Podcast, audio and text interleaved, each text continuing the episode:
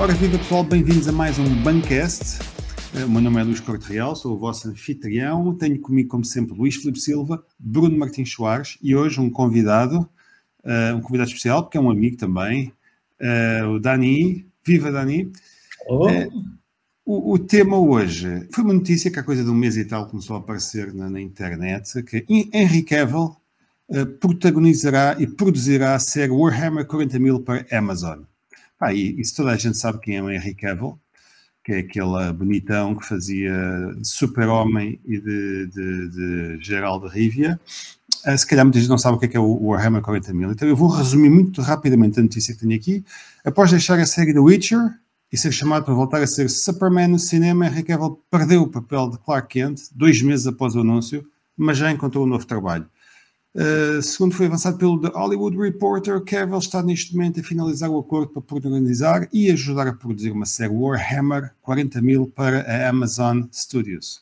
Uh, Amazon Studios é conhecida por algumas boas séries de ficção científica, nomeadamente uma que falámos uh, há pouco tempo aqui, o Periférico, baseado no William Gibson, tem o The Expanse um, e, e o Homem do Castelo Alto, do Philip K. Dick, etcétera. Ora bem, esta série vai ser produzida pela Games Workshop, e a gente já vai explicar o que é que é a Games Workshop, não tarda nada, e após meses de negociações, a Amazon conseguiu adquirir os direitos e bateu as concorrentes. Acho que ainda não há nomes para argumentistas, uh, mas o que, é sério é, o que é certo é que ter um nome como o Henry Cavill, diretamente do universo da D C, no universo cinematográfico da D C, epá, e de uma série de fantasia que bateu alguns recordes, que é o The Witcher, do Andrzej Sapkowski, de repente aterrar neste mundo do Warhammer, epá, muita gente ficou assim um bocadinho, epá, o que é isto? É ficção científica, epá, tem assim uns fatos grandes, musculados. Oh, oh Dani, tu, tu queres-nos explicar o que é que é o Warhammer quarenta mil? Tu que já, já gastaste muito dinheiro, muitas prateleiras cheias de bonecos. Mais do que devia. Uh, então, o Warhammer quarenta mil realmente uh, começou como um jogo de tabuleiro apenas. Uh, já há muito tempo, uh, cerca de oitenta e cinco, oitenta e sete, qualquer coisa. Acho que fez agora quarenta, quarenta anos, acho que foi o jogo. Exato. Uh, então, começou como um jogo de tabuleiro, um jogo de guerra de miniaturas. Não é o jogo de tabuleiro tradicional, é um bocado mais complexo, tem um bocadinho mais de regras envolvidas e... E também tem um, um, um fator que é o hobby. O hobby que nós compramos o, realmente as miniaturas, montamos, temos que, que as colar e pintamos as miniaturas. E depois combinamos com um amigo, ele traz o exército dele, nós levamos o nosso e são pelo menos duas horas de, de combates. Eu gostaria de dizer muito cinematográficos, mas costumo é um combate por turnos, mas é, é muito divertido e muito estratégico. Mas, com, com o desenvolver de, de novos exércitos, todo, todos eles têm a sua história, têm a sua, a sua origem, e, e isto fica tudo interligado no, no universo do Warhammer quarenta mil. E, entretanto... Tem alguma coisa a ver com o Warhammer desses... propriamente dito, tradicional ou não? Tem, tem, tem. Então, os dois... Uh, em termos de história, não há uma ligação confirmada pela Games Workshop, existem montes de teorias de fãs, sobre o Warhammer quarenta mil ser uma versão futura do Warhammer Fantasy. Uh, existem algumas raças que podem, pode haver um paralelismo. Os Eldar no Warhammer quarenta mil são os elfos de fantasia. Eu, eu por acaso, joguei fantasia primeiro, só depois é que converti para o, para o Warhammer quarenta mil. Uh, ambos os universos são, são muito interessantes. O, o de fantasia é muito mais contido, um, um estilo de fantasia pesado, dark, uh, mas o Warhammer quarenta mil é um pouco mais over the top, a escala é gigantesca, uh, as batalhas são gigantescas, e não em termos de jogo de tabuleiro, porque em, jogo, em termos de jogo de tabuleiro são muito semelhantes um ao outro, em termos de número de miniaturas, mas em termos de, de história, a escala de, de toda a lore por trás do jogo, Uh, é uma escala muito maior. Oh, oh, Dani, eu há uns tempos ouvi uma entrevista ao dono da Games Workshop, que é um tipo inglês, ah, que deve ter os seus sessenta, setenta, e, e percebi que a Games Workshop é uma empresa que está cotada na Bolsa de Londres e que vale assim muitos milhões, é um colosso, é, que as pessoas não fazem ideia. E, e ele a dizer que no início, de, de, há quarenta e tal anos, quando eles começaram, cinquenta anos, a Games Workshop limitava-se a, a ter direitos de distribuição na Europa de Dungeons and Dragons. Ainda Dungeons and Dragons era um jogo muito embrionário também. E depois faziam joguitos de tabuleiro, militares, não sei se eram guerras napoleónicas, Segunda Guerra Mundial. E a certa altura eles descobriram que onde faziam mais dinheiro era nas miniaturas. As miniaturas eram feitas pela Citadel Miniatures, não sei se ainda hoje é, e era Citadel porque o tipo que fazia as miniaturas morava numa cidadela qualquer medieval, alguns lá na Inglaterra, então a piada foi, ah, Citadel Miniatures. E pá, eles tinham uma margem, no, tudo o que era papel, cadernos, livros, mas a margem nas miniaturas era mais alta. Então a estratégia foi, pá, temos que fazer um jogo em que ponhamos o pessoal a comprar mais miniaturas. Não pode ser. Dungeons and Dragons não é um bom jogo para miniaturas, porque encontram-se, e nós jogamos, eu e o Dani jogamos Dungeons and Dragons há muitos anos, e Call of Cthulhu. Pai, quando jogas Dungeons and Dragons, tu estás dois ou três anos a jogar com uma única personagem, só precisas de uma miniatura. Pai, se a tua personagem morrer, eventualmente arranjas outra miniatura para a próxima personagem. O que o Warhammer conseguiu foi, cada jogador tem que ter, não dez, não vinte, mas quantas miniaturas é que tu podes chegar a ter para jogar? Depende, depende imenso do exército que jogas, mas um exército que seja... Estamos, vamos contar com os dois mil pontos, ou os mil setecentos e cinquenta pontos, que é uh, o, o normal para se jogar. Uh, um exército de, de elite, como o Henry Cavill joga, ele joga com os Custodes, que são os, os da facção humana, são os maiores super, super soldados que existem. Se calhar ele tem umas vinte e cinco miniaturas no exército, qualquer coisa desse género. É pouquinho. Mas depois temos exércitos de horda. Uma pessoa que tem um exército de orcs, que não queira ir para as, para as miniaturas mais, mais poderosas, que possa ir para as mais, mais baratuchas, uh, se calhar tem cem deles na mesa. É umas, é, pronto. Pois é, é preciso dizer que tu tens pontos e que tu divides os pontos por miniaturas. Se tiveres poucas miniaturas muito poderosas, podes ter só vinte na mesa. Mas se tu fores buscar miniaturas que são mais fraquinhas, custam menos pontos. Tu, por exemplo, tinhas um exército de ratos, não era? Sim, em fantasia eu tinha um exército de Skaven, que são no fundo uh, ratos humanoides, uh, e, e eu tinha um exército que tinha cem, eram quase cento e vinte miniaturas. Que é um Agora imagina, para jogar com aquilo. Não, não, há, não há dois exércitos iguais, porque cada um compra os seus bonecos. Os bracinhos, as cabeças, muitas vezes tu tens que colar, pões em poses que tu gostas, colas aquilo numa base, depois tu pintas na base, de, na base onde assenta o boneco, tu podes pôr areiazinho, ou terra, ou pedrinhas, ou ervas, há mil e uma formas de, de, de detalhar os bonecos, e não há dois exércitos iguais porque cada um monta e pinta e finaliza com o seu próprio estilo. Portanto, é como tu dizias, isto é um jogo, pá, mas isto é um hobby artístico. É, completamente. Até porque, por exemplo, há uma, há uma, uma parte de, do hobby que é, também é a conversão, que, que eu gosto muito. Perco imenso tempo a estragar bonecos e a arrancar braços num e a colar noutros, e depois há umas pastas que é green stuff, que dá para, para esculpirmos pequenos detalhes nos bonecos, adicionarmos coisas, retirarmos coisas. Customização, e, portanto. Customizamos o nosso exército para ser nosso mesmo, e isso, isso é uma coisa que eu, que eu gosto muito. Perdi demasiado tempo nisso, mas, mas uh, também é uma coisa muito interessante. Mas essa customização, isso pode influenciar a tua estratégia de batalha? Uh, certo. Isso depende um pouco com quem jogamos. Por exemplo, em torneios muito oficiais, usa-se a regra do, do que eles chamam o Easy Week, que é what you see is what you get, que é se o boneco tem uma metralhadora na mão, é aquela metralhadora que ele está a usar, não é? Depois, se estivermos a jogar com amigos, podemos... Tipo, o nosso boneco pode ter uma metralhadora, mas a gente troca-lhe... Em termos de regras, dizemos, ah, não, não, afinal este tem uma caçadeira. E custou menos pontos, mas... Exatamente, termos... o, dano, o dano que faz é diferente, Exato. mas... Uh... Mas o modelo é o mesmo. Sim. Uh, ah, é mais, com... mais soft, é mais flexível, obviamente. Exato, exato. Uh, as conversões em si, quando nós estamos a converter o modelo, uh, temos de ter isso em consideração, não é? Não podemos... Não podemos meter uh, coisas que não façam sentido absolutamente nenhum, a não ser que seja um modelo que nem seja para se jogar, que só seja só pela piada, também, também se faz.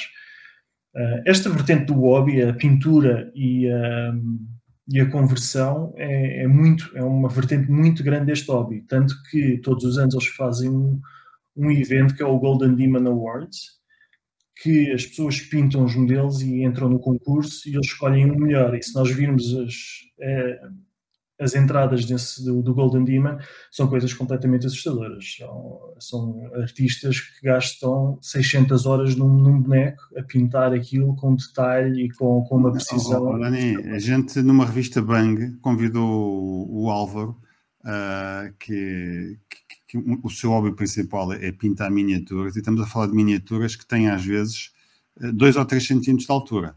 Tu só consegues apreciar o detalhe da pintura se aquilo for fotografado em alta resolução, com uma moeda ao lado, que é para tu, tu acreditares que aquilo realmente é, é do tamanho de uma moeda de dois euros, e depois fazes um grande zoom à foto e tem os olhos, tem as pupilas, tem, tem, tem o rujo das bochechas do rosto. Pai, são bonecos que têm um pouco mais de dois centímetros. Qual é que é a escala do Warhammer? Os bonequinhos têm cerca de quê? quatro centímetros, mais ou menos? Uh, sim, sim. Acho que, acho que é uma boa... Acho que é uma boa e o, eu, não joguei War, eu não joguei o Warhammer, mas joguei o War Machine, que é, que é um jogo Parece. semelhante. Epá, e também posso dizer que pintei a minha bonecada toda, customizei, eh, colocar os braços, bases diferentes, epá, pôr as ervinhas... É Epá, e digo que aquele pessoal no final já estava profissional, já se pintava com uma qualidade, com um detalhe que era... E depois tens bonecos grandes. O Warhammer não teve também uns bonecos, pá, que são assim uns calhamaços na mesa. Vale uma catrafada tem. de pontos, obviamente. Tem. Eu, por exemplo, eu, em fantasia também tive um exército de caos, que é um exército mais elite, em que tinha um dragão, tinha um lord de caos em cima de um dragão de duas cabeças, que o jogo era de dois mil pontos e só aquele, aquele modelo custava mil e cem pontos, uma coisa assim.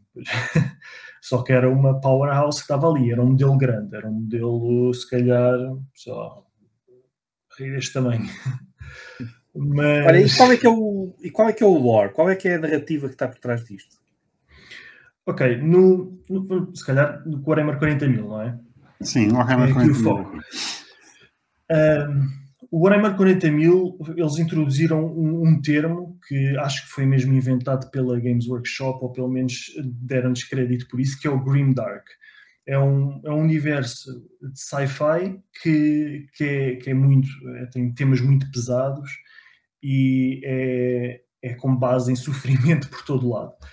Uh, O, o lore, neste momento, encontra-se com o Império Humano, que é a força mais, uh, mais possante da galáxia. Isto é uma guerra a nível galáctico, uh, que é a força mais possante da, da galáxia, que controla grande parte do território, mas está a ser sempre atacada por todos os, por todos os ângulos.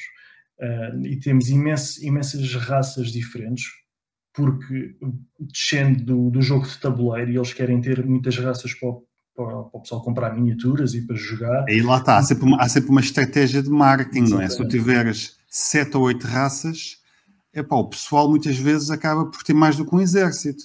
Exatamente, exatamente. E depois metem, fazem as miniaturas muito, muito bem feitas, então dá vontade de as comprar. Uh... Mas, mas eles têm, têm uma, temos uma grande variedade de raças alienígenas por esse motivo, mas eles não, não descuram o, o, o lore e a história dedicada a cada uma delas. Estamos a falar de um universo, o Warhammer quarenta mil tem mais de trezentas e cinquenta novels escritas uh, sobre história, uh, sobre lore, histórias de diferentes personagens. Quando dizes é, novels, é muito... a dizer, são, são mais de trezentos e cinquenta romances baseados na... No, no, no, no universo, no, no world building vá, de, de, do Warhammer quarenta mil. Ok, e algumas das raças assim mais importantes, tens os humanos, que têm os, os famosos Space Marines, não é? Que são aqueles gigantes para uh, rodeados de armadura. Exato, temos os humanos normais, que são o, o Império e um, o Imperial Guard, a Guarda Imperial, que são pessoas normais, altamente treinadas, são criadas, nascidos em mundos que são, são mundos de militarismo, desde crianças que são treinados, e são, no fundo, a maior força de, que os humanos têm para se defender do, do resto da galáxia. Também são acompanhados por, por carros de combate, blindagem, mechs gigantescos, que eles chamam os Titans, coisas com cem metros de altura, autênticas fortalezas. Também há bonecos uh, para isso? Também há bonecos para isso. São os, a, a Forge World faz, faz os Titans, só que são bonecos muito caros. São, são caríssimos. Quanto é que pode custar um Titan, se quiser jogar com ele no teu exército? Uh, os, os Titans, os grandes, não são... Não, são poss... uh, não é possível jogar num jogo normal, tem que ser um jogo com o limite de pontos muito superior, mas temos... Ah, o Titan mais caro que eu vi, não, não sei exatamente, mas passava dois mil e quinhentos euros por um modelo. Okay. Só que é um modelo, é um modelo que, se calhar, tem um metro de altura, não é? é são, umas, são umas coisas assim um bocado assustadoras. As demonstrações dos, dos jogos que eu tenho visto, um, basicamente, tem o exército e toda a componente de, de infantaria no terreno, mas não vejo naves. Há para um conflito um, galáctico, uh, parece-me falta aí alguma coisa. Existe também um jogo da Games Workshop, que é o Battlefleet Gothic, que, que é basicamente combates de naves contra naves. Uh, a história do Warhammer quarenta mil in, inclui imensas armadas gigantescas, combates uh, antes das invasões planetárias.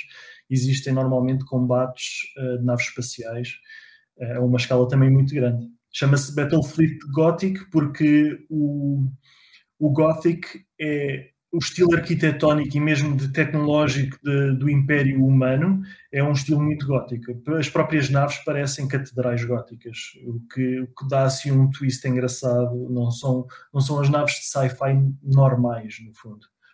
Ok. Este é um universo que visualmente é, é muito forte. Portanto... Uh, tem uma série de monstros, uma série de raças monstruosas, parecidas com os aliens, umas, umas, umas, massas, umas, umas raças ainda mais estranhas. Uh, aquela que os jogadores se identificam mais acaba, se calhar, por ser os humanos, porque, porque, porque somos todos humanos. E quem é que manda nos humanos? É uma democracia, uma república, é um império? Os, os humanos são, são, são governados por uma autocracia Que, que tem uma base religiosa muito forte, na veneração do, do, do imperador humano, o que ele chamou o God Emperor, o imperador Deus, Deus que, imperador. Que é bastante irónico porque o, o imperador neste momento está uh, é praticamente morto-vivo, é um ser com imenso poder, é, tem imensos poderes físicos quando era vivo, vivo, e tem um potencial psíquico que é a magia deste mundo, uh, uh, uh, uh, os poderes psíquicos que, que isso, é muito parecido com, isso é muito parecido com aquilo que tu tens no Dune. No Dune tens esse tipo de coisa também, passa-se não quarenta mil anos para a frente, mas dez mil anos, e a certa altura quando, quando o, o, o, os descendentes do Paul Atreides se tornam o, o God Emperor of Dune, também é, já é um verme basicamente, já, ou metade verme, metade homem. E, e, e, tem, e tem também essa capacidade mágica qual de, de, não é? Exato, e o Paul, e o Paul Atreides também, também quando teve as visões para que, que ele se ia tornar como se fosse um deus, não, não, não gostou muito dessa ideia e tentou prevenir, não foi? Uh, o, o imperador humano fez o mesmo, que ele sempre disse, apesar de ser um ser muito superior a qualquer humano que alguma vez existiu, tanto fisicamente como psiquicamente, era uma coisa assustadora, uh, ele sempre disse que não queria ser venerado como um deus, mas depois ele teve que se sacrificar, no, houve uma grande parte, uma parte muito importante da história do Warhammer quarenta mil, que é o Horus Heresy, em que o imperador criou, através do A D N dele, uh, Super, super soldados que ele chamou os Primarchs. No fundo são filhos dele, ele criou vinte Primarchs, que são vinte filhos que ele criou, não exatamente, não, não exatamente à sua imagem, porque eles são muito diferentes uns dos outros, mas uh, cada um com as suas forças e com os seus, com os seus problemas. Uh, e durante a Horus Heresy, o seu filho preferido, que era o Horus, e era o War Master dos humanos, uh, ele teve na origem de uma, de uma rebelião contra o Império, e ele traiu o pai, e metade dos, dos Primarchs, quase metade dos Primarchs traíram o Império Humano, ficaram aliados às forças do caos, que eu já se calhar tenho que explicar mais ou menos o que é, que é essa parte, uh, e, e traíram-no, e foi no, no, no desenlace desse, desse conflito que ele ficou ferido mortalmente, e para não morrer eles ligaram numa coisa que é o Golden Throne. Ok, então o Imperador ficou realmente nesse estado meio morto, meio vivo, e ele continua a servir, uh, a servir o Império Humano uh, como, como líder, apesar de não comunicar diretamente. Ele, com o seu enorme potencial psíquico, ele consegue controlar quase como se fosse um deus uh, o desfecho de certas batalhas, apesar do, do seu envolvimento direto é muito raro. Mas ele, estando neste trono dourado, que é a sua máquina de life support, uh, ele controla uma coisa que, que é como se fosse um farol para uh, o warp travel, a velocidade acima da velocidade... Uh, uh, as viagens acima da velocidade da luz. Exatamente, as viagens acima da, da velocidade é da luz. Spice, Spiceman do Duna. Exatamente. Diz-me uma coisa, oh, oh, Dani, isto... Esta ficção científica que tu apelidaste aí de Grim Dark pode até ser uma expressão, talvez até original, da Games Workshop, que é a empresa que, que fundou este jogo e depois muitos outros jogos. Isto tem muito mais características cá de George Martin uh, do que de Star Wars, não é? Uh, é mesmo negro, é pesado, é violento, é um universo, um futuro que nós não gostaríamos que acontecesse, nem gostaríamos de fazer parte dele. Isto só tem piada mesmo na mesa de jogo. Não é? Exatamente, exatamente. Até, até é uma piada que o, o pessoal do Warhammer costuma fazer, que é a maior parte dos fãs dos outros, dos outros universos gostavam de entrar no, no, no universo que são fãs, não é? Para viverem aquela experiência. Os de quarenta mil não tanto, porque todo, todos, os, uma, todos os, os planetas... são sobrepopulados, são, uh, os humanos são carne para canhão, no fundo. Uh, para o trono do imperador funcionar sem problema, têm que ser sacrificados todos os dias mil pessoas com poderes psíquicos só para olear a máquina. Aquilo é, a vida humana não tem, não tem valor absolutamente nenhum.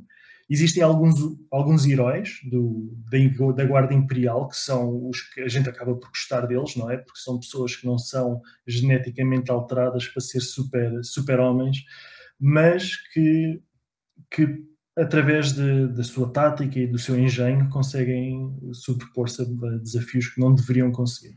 Olha, e vamos falar um bocadinho do, do, do Henry Cavill. Então... Tu dizes que ele tem um exército uh, com poucos bonecos, porque os bonecos valem uma catrafada de pontos. Então, isso são os Custodes. Nós temos a Guarda Imperial, depois temos os Space Marines. Os Space, só para fazer aqui um paralelismo, os Space Marines uh, são soldados geneticamente alterados, são, ficam com dois metros e tal de altura, umas grandes bestas, dois corações, órgãos, conseguem viver no espaço, conseguem... conseguem hibernar durante cem anos sem, sem precisar de comida ou bebida. Ou são seja, coisas... são, umas, são umas monstruosidades manipuladas geneticamente e até a nível de, de cirurgias e tudo, não é? Eles são... Exatamente, exatamente. E eles não são, eles no fundo, eles são da facção humana, mas eles não são, já não são humanos normais, não é? Eles são, são máquinas de guerra uh, com um poder absurdo a comparar com o humano normal. Em cima disso, têm armaduras que são... São armaduras gigantescas que, que são muito bem conseguidas em termos estéticos pela Games Workshop. Toda a gente adora os Space Marines, são os exércitos que vendem mais, sem dúvida alguma. As outras raças queixam-se porque eles estão sempre a fazer modelos novos para os Space Marines e não fazem para os outros, mas são os que vendem, eles fazem. Lá está, é as miniaturas que vendem mais, não é? E depois os Custodes são para os Space Marines o que os Space Marines são para os humanos.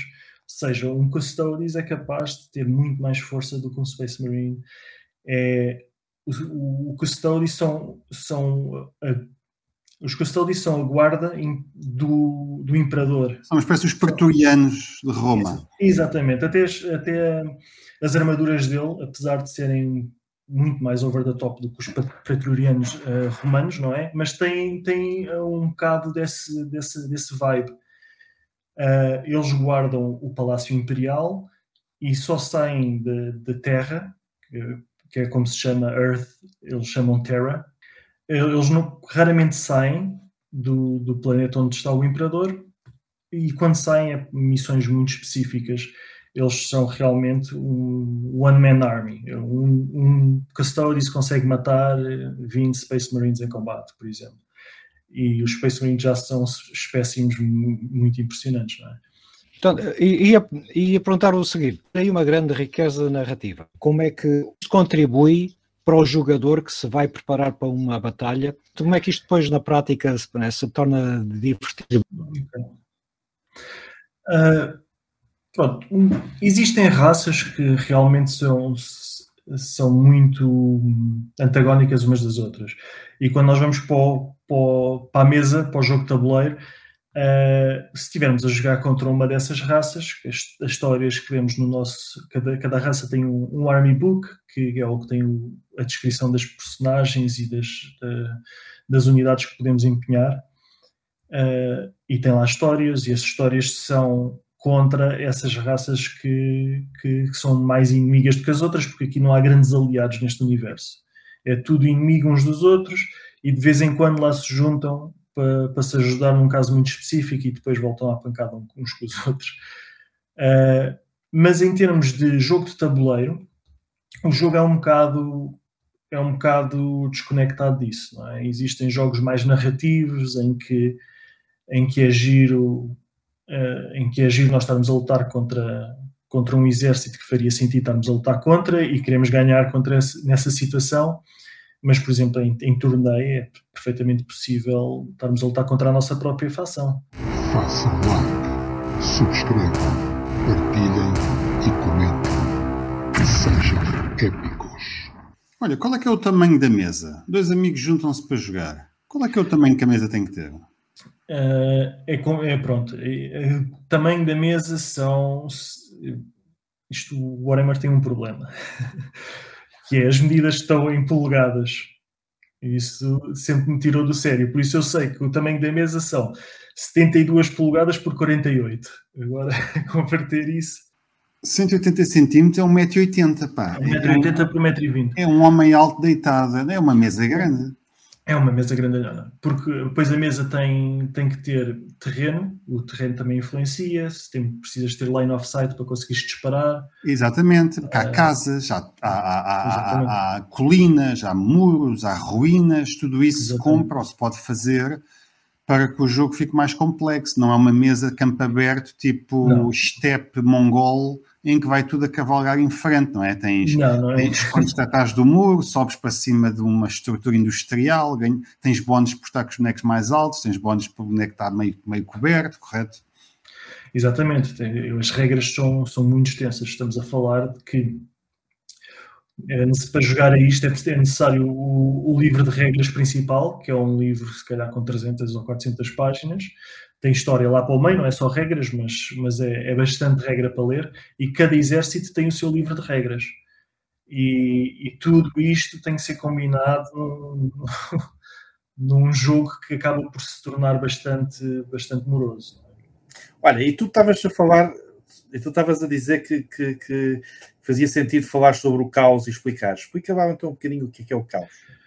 Então, neste universo existe um, uh, existe um, um plano paralelo que eles chamam, é o plano imaterial, que eles chamam o, o reino de caos. E este, este plano é onde, quando as, as almas morrem no plano material, vão para, para este sítio e para repousar teoricamente. Só que durante a história da galáxia, quando os Eldar, que são por referência os elfos do espaço, eram a força predominante na galáxia e eram ligas mais avançadas do que qualquer outra raça, ninguém lhes conseguia fazer frente, e eles de, deixaram-se descair num...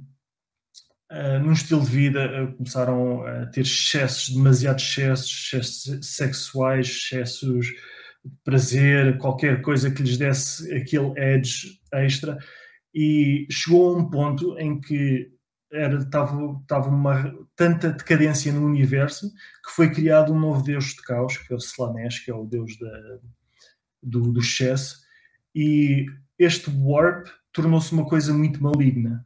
Tornou-se uma coisa muito corrupta, muito corrompida, e, e quando, uh, dentro do, deste reino de caos, existem quatro forças predominantes, que é, são os quatro deuses de caos, que é o Slaanesh, que foi, foi, foi o mais recente deus de caos, que foi criado pelo excesso, do, principalmente dos Eldar. É o Nurgle, que é o deus da, da decomposição e das doenças, é, é representado por, um, por, por coisas, criaturas completamente disformes, este pus e doenças, é, são uma coisa horrível. É o Korn, que é o deus da guerra e do sangue, que é um demónio mais, mais tradicional, aqueles demónio vermelho com cornos, muito musculado, só quer é só quer machado na mão, só quer é cortar cabeças. E depois temos o, o Tzintes, que é, é o deus da magia, uh, o, o Lord of Fate, que é mais manipulador, mais manhoso, nunca ninguém sabe bem o que é que ele quer, o que é que ele quer atingir com, com as suas ações. Oh, Dani, todas essas fações do caos, cada uma tem o seu exército. Sim. Uh, temos de caos, temos os demónios de cada um desses deuses, e depois temos Chaos Space Marines, que aqueles na, na Horus Heresy, quando os, os rebeldes foram derrotados, tiveram que fugir por um portal para este reino do warp, e fizeram alianças com os deuses de caos e foram corrompidos. Então temos... Temos Space Marines, que outrora eram guerreiros nobres, que se aliaram ao Nurgle, por exemplo, e neste momento a própria armadura tem, tem doenças e tem tentáculos em vez de braços. E é Ou tudo... seja, o lore serve, no fundo, para criar uh, motivos para fazer miniaturas novas. Certo, certo. Exatamente. Isto... Olha, qual é o papel do, do soldado normal, do, do, do humano como nós? Quem seremos nós nesse, daqui a quarenta mil anos nesse mundo? Carne para canhão. É, carne para canhão, no fundo. Uh, exi- podíamos, é que dizer, podíamos existe... ir para o campo de batalha também? Sim, sim. A guarda imperial, que são humanos normais, é grande força. Por exemplo, os Space Marines, toda a gente olha para os Space Marines como o super soldado, e são... Mas os Space Marines não, não se calhar travam dez por cento das batalhas para defender a raça humana. noventa por cento é a guarda imperial. São soldados normais, com armaduras normais, com umas pistolinhas, umas espingardas que mandam lasers, que se, fosse, se existissem no nosso universo de agora, não é? Seriam armas muito poderosas, mas no universo de quarenta mil não são muito poderosas. Uh, e a grande força do, do Império Humano é, são carros de combate, muitos, muitos carros de combate, canhões, mísseis. Uh, depois temos o, uh, o Adeptus Mechanicus, que é outro exército, também é outra facção humana, que, que são os, os que veneram o Machine God, que também é outro conceito do Warhammer quarenta mil, que é que cada máquina tem uma alma, e essa alma precisa de ser apaziguada, precisa de ser tratada e precisa de... Eles são quase psicólogos de, ma- de máquinas. E, e esses são responsáveis pela construção e pela manutenção de grande parte de, de, das, dos carros blindados e dos Titans uh, do, do Império, que no, no seu conjunto são muitos, muitos, muitos humanos normais com armas, muitos tanques, muitos mechs. Então, e, assim, uma e pronto, pergunta, e a carne para canhão. Importante, mas... Dani, quantas fações é que, é que há? Tu tens ideia? Quantos exércitos distintos é que há disponível é assim, para um jogador comprar? É assim, vamos, vamos contar os Space Marines só como um, porque existem para aí uns trinta chapters diferentes de Space Marines e cada um tem as suas regras. Pronto, eu vou, vou fazer só aqui uma listagem com uma descrição muito rápida. Sisters of Battle são... Uh, chamam-lhes as Nuns with Guns, porque são, são mulheres que pertencem à igreja humana, e houve uma, uma rebelião em que, uma rebelião religiosa, em que os, os, o governo no fundo disse que, o, que a igreja não podia ter soldados, mas disse que não podia ter men. Então eles, para darem a volta à coisa, arranjaram uma facção de soldados que são ultra fanáticas e que são só mulheres. Depois temos os Adeptus Custodes, já falámos, são os super soldados protetores do Imperador. O, os, os Grey Knights, que são os Space Marines focados para matar demónios e as forças de caos. Temos os Chaos Space Marines, os Chaos Demons, também já falámos por alto. Uh, temos os, El, os Eldar. Os Eldar têm apenas, quer dizer, têm mais subfações, mas as principais são os Eldar e os Dark Eldar, que são, os Dark Eldar são especialmente sádicos, muito focados na tortura.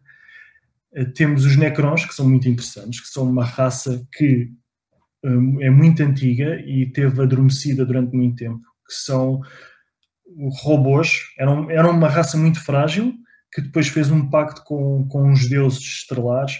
Perderam as suas almas, mas conseguiram transferir as suas consciências para dentro de robôs que são altamente uh, resilientes e são umas máquinas, são tecnologicamente muito avançados. Ficaram adormecidos durante imenso tempo e agora, neste, nesta, nesta fase, estão a, estão a acordar e, e, e são um poder para, para se ter em conta.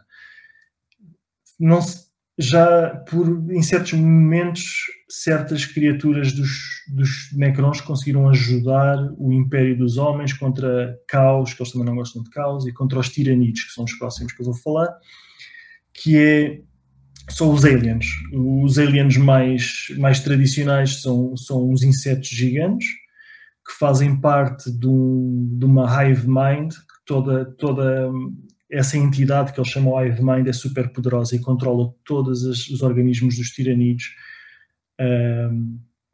Então é uma raça muito coordenada de insetos que vão desde insetos pequeninos até insetos que brincam com tanques de guerra. São coisas gigantescas, têm armas que, que se adaptam muito bem. Eles se perdem um combate... absorvem o D N A das, das criaturas que os derrotaram e, e tentam melhorar para, na próxima vez que encontrarem essas criaturas, adaptarem-se às táticas e às armas delas. É uma raça muito interessante. Um dos meus exércitos, o meu primeiro exército de Warhammer quarenta mil foi, foi Tiranidos. Ok, mas tu tens, tu tens um, uma raça favorita no mundo de quarenta mil, porque quase que parece que não faz parte desse mundo, pá. Os orcs, os orcs são fantásticos. Eu não tenho, eu não, infelizmente não tenho exército de orcs, mas quando, quando no que diz respeito à história e a lore dos orcs é uma coisa... Epa, é, e resume aí um bocadinho, porque realmente é, é, eles são a raça mais poderosa do universo, provavelmente. No, não são. No fundo sim, no fundo sim, porque o, os orcs foram geneticamente criados para, para travar uma batalha que foi, foi, foi travada há imenso tempo. Foi os, esses, os necrons, que são os robôs, viraram-se contra uma raça que está extinta, que eram os Old One, e os Old Ones, para conseguirem lutar, criaram os Eldar e os Orks. Os Eldar, uma criatura com, graciosa e que é o elfo, com poderes psíquicos muito fortes. E os Orks, que é mais à bruta. Só que os Orks têm... São Orks que não, não são bem tradicionais. São tradicionais se nós conhecermos os Orks de fantasia, mas, no fundo, são... são São criaturas grandes, musculosas, adoram andar à porrada, batalha para eles é, é tudo o que existe, não, é? Não existe paz na cultura deles. E, só que têm, o que, que os torna interessante no Warhammer quarenta mil é que eles têm um poder psíquico que não sabem que têm. E quantos mais orcs se juntam no mesmo sítio, mais forte esse poder psíquico se torna. Ao ponto que eles se acreditam que uma coisa vai acontecer, essa coisa acontece. As naves espaciais deles, para todos os efeitos, não deviam funcionar. As, os motores das naves espaciais não deviam funcionar. Eles não têm engenharia avançada suficiente. Só que eles constroem uma coisa que para eles acham que é um motor e o poder psíquico deles faz com que aquele motor funcione. É brutal. Eles acreditam, eles acreditam que os carros vermelhos andam mais rápido, então quando pintam o carro vermelho, o carro anda mais rápido. Eles, as, as armas deles não usam munições. Eles acreditam que estão a disparar e o psiquicamente é criada uma munição que sai disparada daquela arma. É, são coisas assim, absolutamente... E depois tem, tem coisas que são muito engraçadas. É um, é um bocado mais light em termos de, do, do Grim Dark. Eles são, são muito violentos e não, é, e não fogem de, de uma boa batalha, não é? Mas tem coisas muito giras. Ou seja, estavas a contar ontem uma história que os adversários deles ficaram sem balas, mas como faziam pachu, pachu com a boca... Eles achavam que estavam a ser bombardeados e morriam mesmo. Morriam mesmo. E, exatamente. Uh, eles é o poder da literalmente. Convicção. Exatamente, é mesmo literalmente o poder da convicção. E o que é engraçadíssimo, porque eles não sabem que têm esse poder. Também há, há a teoria que o imperador do, humano só é tão poderoso como é, porque os orcs veem estátuas dele por todo lado, então acham que aquilo é um deus poderoso. E o, o, o, todos os orcs acharem que ele é um deus poderoso faz, faz com que ele seja um deus poderoso. Faz com que ele seja poderoso. Ou seja, nós vamos descobrir que todo o universo, o Warhammer quarenta mil, existe por causa da imaginação dos orcs. Olha, se calhar para a gente terminar isto, uh, Dani, o que é que se pode esperar da Amazon? Assim, muito dinheiro, pá, muita vontade de terem uma série cheia de sucesso, um nome muito forte à frente. Quem é que o Henry Cavill vai protagonizar, na tua opinião? Uh, vão pegar um pedacinho de história, do lore, do universo, uh, vão começar por cima, vão começar por baixo. O que é que tu achas que vai acontecer? Eu, eu, eu preferia que eles começassem por baixo. Eu preferia que eles começassem com a vida de um soldado humano e depois, no final da primeira temporada, os humanos estão a sofrer muito e, e cá aparecem reinforcements, são os Space Marines, e aí íamos ter o impacto de como é que cinco ou seis Space Marines conseguem dar exatamente a volta àquela batalha toda e, e conseguíamos perceber, era um impacto muito grande de, dos Space Marines entrarem neste, neste universo, porque as pessoas que não sabem o que é que são os Space Marines, não, não sabem, não é? Mas era um, era um bom primeiro impacto. O que eu acho que vai acontecer é, não... Eu ouvi uma entrevista de que o Henry Cavill estava a dizer que perguntaram que personagem é que ele queria... que ele queria protagonizar se, se alguma vez fizesse quarenta mil, e ele disse que tinha que pensar muito bem porque, porque ele só pode, só pode fazer uma personagem. A partir do momento em que ele escolhe a personagem já não vai conseguir passar de uma para a outra, então tem que escolher muito bem. E sugeriram... Mas ele levou a pergunta muito a sério. Não levou é... a pergunta muito a sério, exato. Eu, ele gosta muito disto, é uma, uma das coisas que me dá esperança, é que ele gosta realmente deste universo. E a Games Workshop também não deixa, normalmente não deixa que o pessoal uh, troque muita, muita lore das coisas que se passam. Uh, mas perguntaram-lhe se ele, se ele podia fazer de, de uma personagem que é o Kane, é o Commissar Kane, que é um, é um humano normal, mas super bem sucedido nas suas, nas suas batalhas. E ele, ele torceu um bocado o nariz porque disse que depois não podia fazer do o Lord General dos, dos Custodes ou um Primarch. Ou seja, o que eu acho que vai acontecer é que o Cavill vai ser ou o, o líder dos Adeptus Custodes ou um dos Primarch, e se for esse o caso, vai ser, vai ser logo entrada à bruta. Vai ser Space Marines. Agora... com o budget que eles têm, se calhar conseguem fazer algo genial nesse aspecto. Mas se eles começarem, por exemplo, por uma Horus Heresy, que a Horus Heresy é provavelmente o evento que tem mais conteúdo escrito, neste, acho que dos trezentos e cinquenta romances, mais de cento e cinquenta são do, de, só da Horus Heresy. Se eles forem por aí, é uma batalha, uma escala tão grande que eu assusta-me um bocado. Assusta-me um bocado, mas se for bem feito, vou adorar. Vai ser uma mas, ó, ó, Dani, por muito que a gente goste destes jogos, o, isto são jogos de tabuleiro, hum, estratégia, não é? De mesa, é, pá, dão umas horas divertidas de jogo, mas o lore é uma coisa que está assim no fundo. Quer dizer, tu não andas a discutir lore com o jogador que está do outro lado. Por isso é que tu dizes que em torneios podes ter Space Marines contra Space Marines, porque as pessoas estão ali para levar o seu exército e jogarem. Há um grande risco disto ser uma grande cagada no final também, honestamente, não há? Eu não... Hum, eu estou com muita esperança. Eu não sei se estou a ser demasiado otimista. Eu estou com muita esperança, porque uh, este, este universo do Warhammer quarenta mil já, já nos deu coisas boas. Já nos deu uh, o Dawn of War, um jogo de estratégia bastante bom. E se nós vimos... Uh, as introduções, os, a cinematografia do, do, do jogo, uh, são coisas muito bem feitas e muito giras. Uh, também já nos deu fan-made uh, vídeos que foram feitos por fãs que, que estão muito bem feitos. E se a Amazon tem, com certeza que tem um budget gigante para isto, não é? com o apoio da Games Workshop, se, se eles não começarem a tentar inventar, se eles não tentarem meter Space Marines mulheres, que é uma coisa que não existe neste lore, uh, mas existem as Sisters of Battle, que são, são fantásticas. Não ah, eu, acho, eu acho que também há outra experiência, que é a experiência do, do Henry Cavill no The Witcher, não é? Que de certeza que a Amazon está tá a olhar e está a ver... Epá, não quero que aconteça o que aconteceu com o Henry Cavill no The Witcher, que tanto quanto se sabe, ele gostava tanto do The Witcher que depois entrou em, em colisão frontal uh, os com os produtores, os argumentistas. Exatamente, e com os, com os, com os, os, os, os, os líderes da série, basicamente.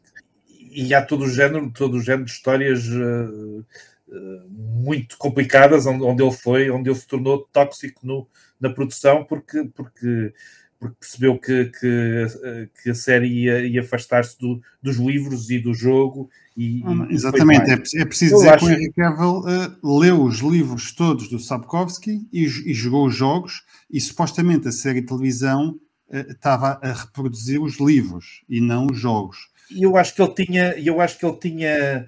Ele, ele tinha final cut, portanto ele, ele podia, tinha poder de decisão e de veto sobre os, os, os guiões, e acabou por o exercer uma e outra vez na, na, na segunda temporada, porque, porque, porque acho que aquilo estava a descambar, e eu suponho que na, na, na terceira anda pior. Portanto, eu duvido que a Amazon, pegando o Henry Cavill e, e na, na Games Workshop, e, uh, duvido que corra esse risco, a não ser que sinta que, que as coisas vão ser muito próximas, de facto, daquilo que é Que é, que é o jogo, daquilo que é o lore, e que, que as coisas vão correr bem, porque senão é um risco imenso, não é?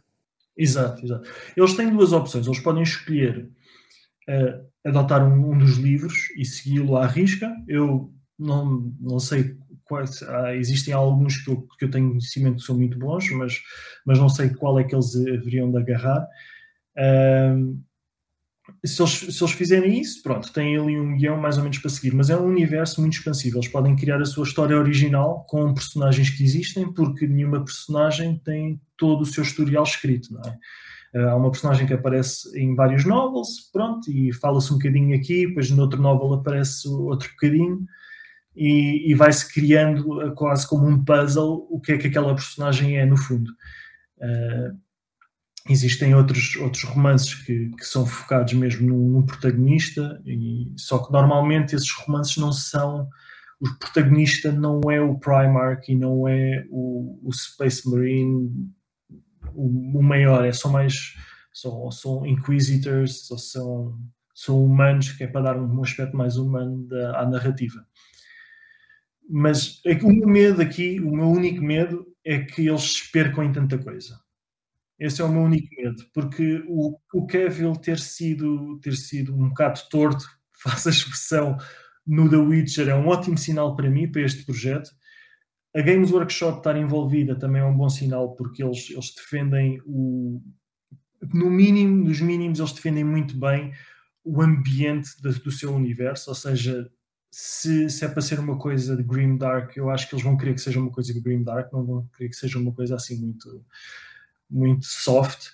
Uh, o meu medo é que eles agarrem numa, numa coisa como a Horus Heresy, que é demasiado grande para ser, para ser explorada numa temporada ou duas, e, e que se percam em tanto conteúdo que têm e não consigam organizar bem as coisas, não consigam encaixar bem as coisas. Porque eu acho que vontade, vontade vai ter muita.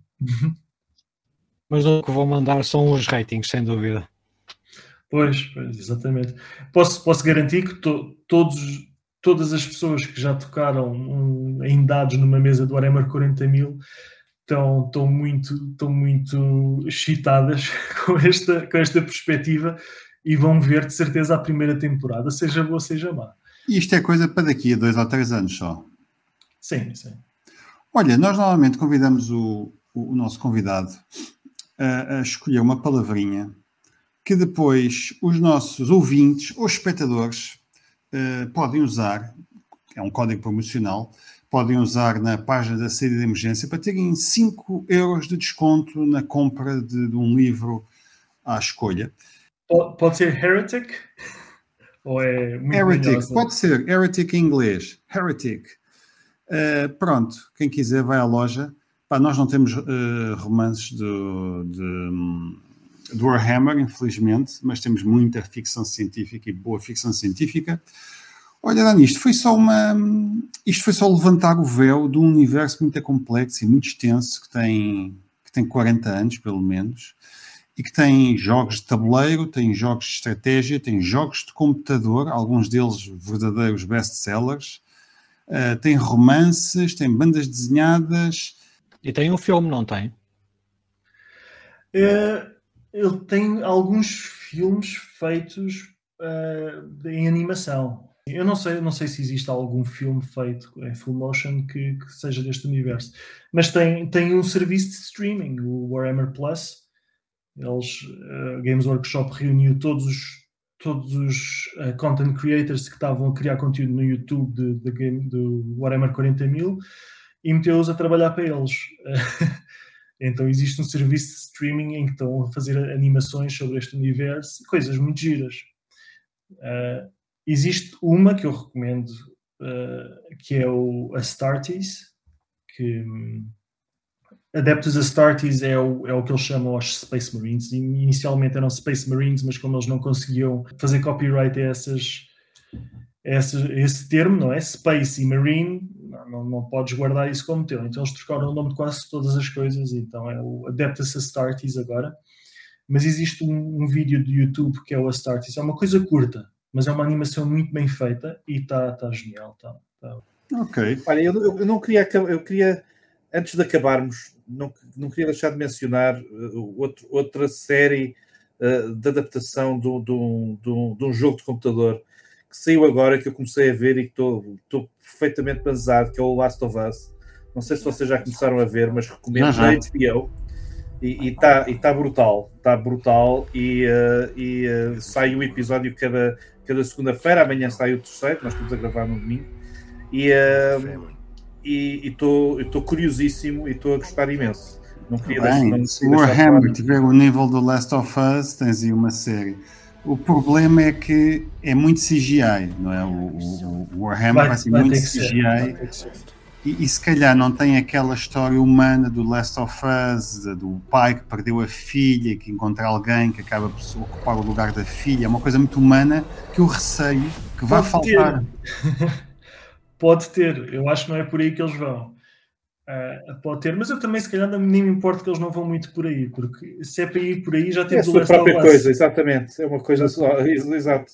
Eles, eles não vão querer competir com o Last of Us, eles vão querer competir com todos os filmes de guerra já alguma vez feitos, e se eles fizerem bem, se eles fizerem bem feitos, vai ser uma coisa épica. Agora, não nos podemos é esquecer, história, história, história. Sem uma boa história, pá, hum, não é? Não são todos os efeitos do mundo, e o Henry Cavill que vão salvar aquilo. Mas o Henry Cavill é um nerd, é um gajo que joga, e só para terminar uma curiosidade, que eu acho que a gente não chegou a gravar, no setting do The Witcher, porque ele filma e depois está horas e horas sem filmar e, está, e depois volta a filmar, ele lá na, na rolote dele uh, tinha uma mesa onde jogava o Warhammer lá com um, um amigo qualquer da produção, certo? Exatamente, acho que era um dos escritores, que até foi um, dos, um escritor que até foi destruído antes, de, antes do Cavill sair. Então eles, eles eram assim um bocado uma, uma parelha que, que se punham a jogar o Warhammer Entre, entre takes, o que eu acho genial, não é? Como é que uma pessoa que não conhece ninguém que jogue em Portugal, como, como é que se mete no, no, no meio? O que é que compra? Que torneios é que há? Um, onde é que vai pesquisar? Acho que era capaz de ser interessante para quem esteja a ouvir. Certo, porque, porque é muito, isso, isso é muito importante, porque é um jogo muito baseado, muito, muito em volta de uma comunidade. Precisamos sempre de alguém que jogue connosco, não é? Precisamos de alguém, alguém que nos ensine, eh, idealmente, porque estarmos a ler as regras e jogarmos sem, sem percebermos nada daquilo é, muito, é um jogo muito pesado. Existem lojas, uh, existem várias lojas, em, uh, duas ou três em Lisboa, uma no Estoril, Uh, que, que têm pequenas comunidades que, que nos podem ajudar, podem ajudar a, por exemplo, quem quiser entrar no hobby, normalmente o conselho que se dá é escolhe o exército que gostas mais da aparência, porque todos eles acabam por ser competitivos. Depois há certos fatores, se, se queres gastar muito dinheiro ou pouco, há certos exércitos mais baratos do que outros, porque te levam menos modelos. Uh, se, tiver, se conseguirem entrar com um amigo, tanto melhor, podem ir para a casa um do outro, arranjam uma mesa que seja grande o suficiente, que é mais, mais, é mais fácil dizer do que fazer. No nosso caso, nós tínhamos aquelas placas de esferovite grandalhanas azuis, e juntando três dessas dá as medidas exatas da mesa. X, uh, três dessas. Três dessas, exatamente. Uh, por isso, se tivermos um amigo que está a começar connosco, vamos aprendendo, vamos jogando um com o outro, com, com, com exércitos mais pequenos, mas as lojas do hobby, normalmente as pessoas são, são muito prestáveis. Gostam muito, normalmente o pessoal que joga o Warhammer gosta muito de falar sobre o Warhammer, por isso entrarmos numa loja e fizermos uma pergunta... Mas é assim, ó, Dani, isso também tem uma razão, que normalmente o pessoal que joga o Warhammer tem quarenta anos, é careca e nunca teve uma namorada. Portanto, tem montes de tempo a falar sobre o Warhammer, porque quando chegam a casa e deixam para a cave da mãe, lá em baixo é, não há muito para fazer. Exatamente, exatamente. Vou brincar. Espero que tenham gostado deste episódio sobre Warhammer quarenta mil. Uh, experimentem dar, ver, procurar no YouTube algumas imagens, ver o pessoal a jogar. uh, Warhammer depois tem muitas manifestações, jogos grandes, jogos pequenos, jogos de computador, jogos de estratégia uh, e muitos romances. Um, portanto, não faltam oportunidades e dentro de alguns anos teremos uma série de televisão. Portanto, pessoal, muito obrigado e até daqui a quinze dias. Tem que ser um gajo charmoso para meter o Warhammer quarenta mil. Eu fico melhor assim, fico se calhar do, do que assim. É, fica-se igual, ficas sempre feio. Isto é, isto é assustador. Uh, ok, portanto vá, três, dois, um. E viva pessoal. Não, três, dois, um. O que eu disse faz sentido.